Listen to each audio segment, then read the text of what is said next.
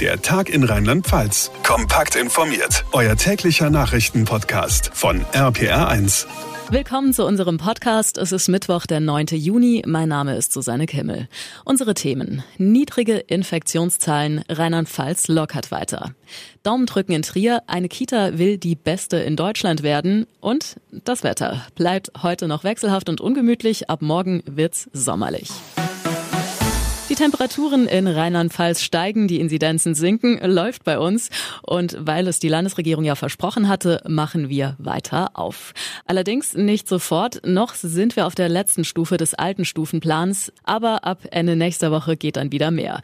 Wer zum Beispiel heiraten und dazu ein paar Leutchen einladen will und eben nicht nur die Schwiegermutter, der sollte so lange warten.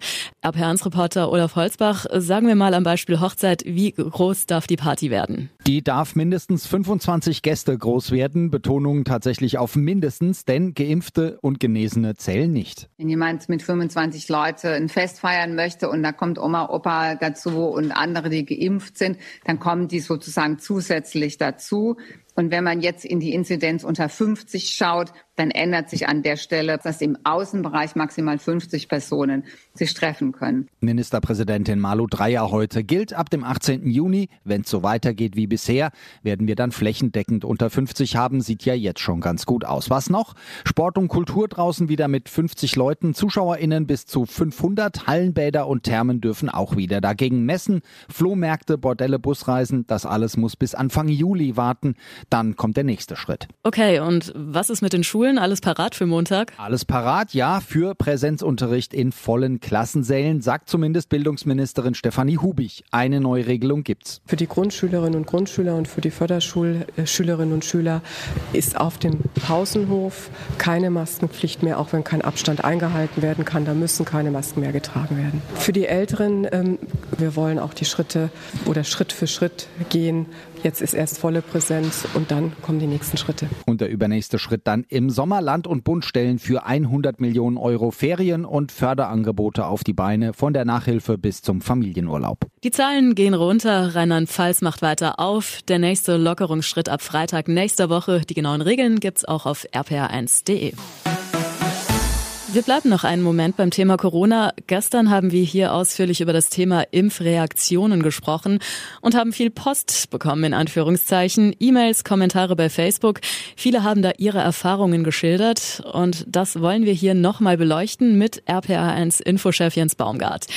Jens, einige haben die Impfung tatsächlich nicht so locker weggesteckt. Tja, jedes Immunsystem reagiert eben ein bisschen unterschiedlich. Nicole schreibt zum Beispiel, sie hat zweimal BioNTech bekommen. Mir ging es nach beiden Impfungen ehrlich gesagt ziemlich bescheiden. Ganz anders bei Silke.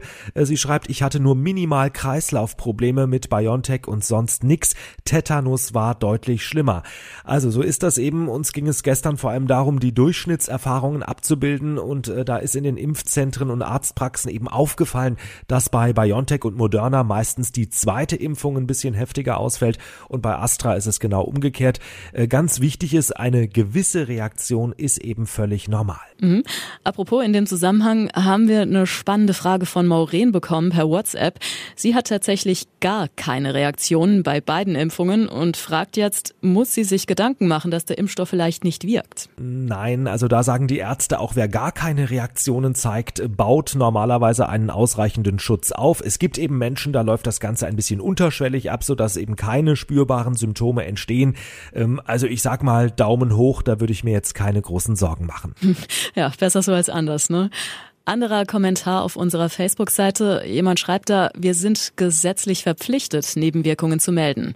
Hm, das stimmt ja so nicht ganz, ne? Also sagen wir mal so, wir sollten das machen. Also entweder direkt an das Paul-Ehrlich-Institut, die sind ja zuständig für Impfstoffe. Also da gibt's zum Beispiel ein Online-Formular oder aber dem Hausarzt oder der Ärztin Bescheid sagen. Ich meine, das macht man ja sowieso, wenn man sich Sorgen macht und die sind dann tatsächlich verpflichtet, das weiterzugeben an das Gesundheitsamt oder eben an das Paul-Ehrlich-Institut.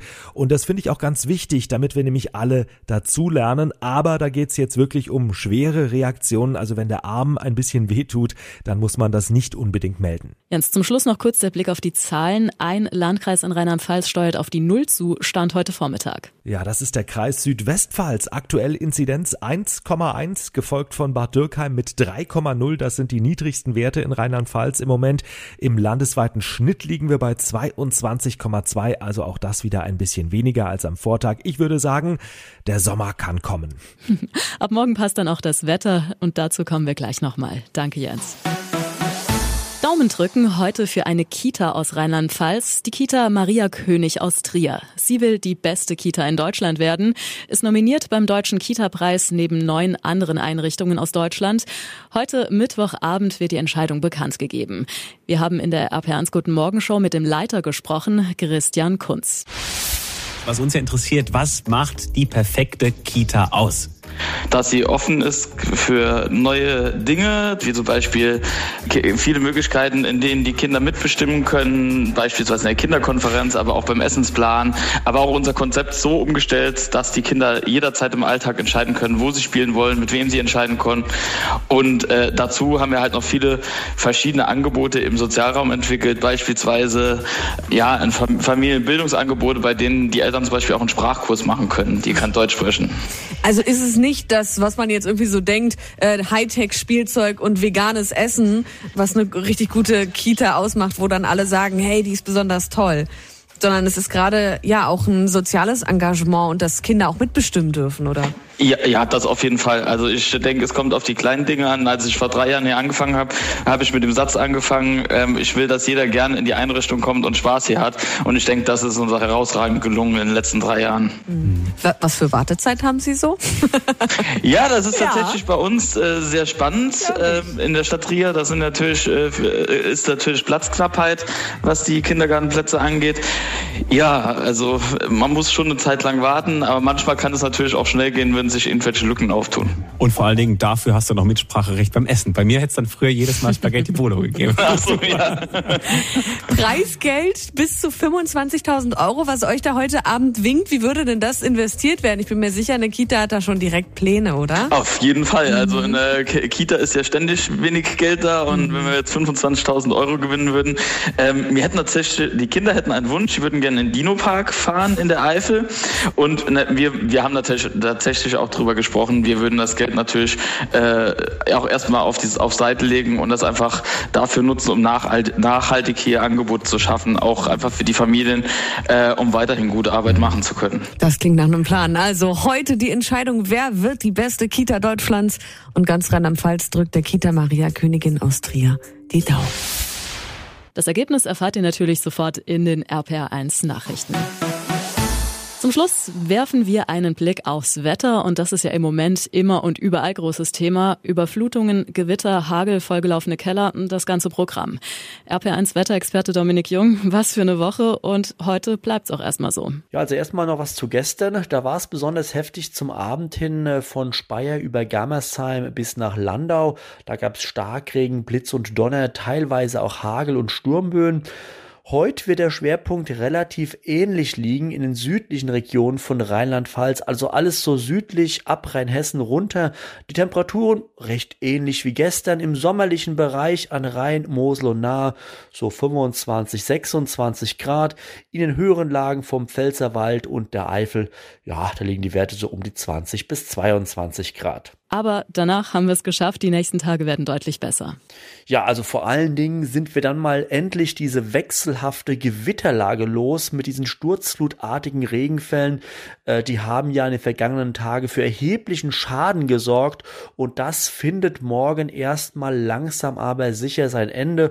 Und spätestens ab Freitag, Samstag und Sonntag gibt's überall viel Sonnenschein und die Temperaturen, die steigen bis zum Wochenende weiter an und erreichen dann bei uns in Bad Kreuznach in Mainz hochsommerliche Werte von bis zu 30 Grad. Freuen wir uns drauf. Der Freibadstart wird dann morgen nochmal nachgefeiert. RP1 Wetterexperte Dominik Jung, Dankeschön. Und das war der Tag in Rheinland-Pfalz, der Podcast heute am Mittwoch, 9. Juni. Dankeschön fürs Zuhören. Mein Name ist Susanne Kimmel. Bis morgen. Der Tag in Rheinland-Pfalz, das Infomagazin, täglich auch bei RPR1. Jetzt abonnieren.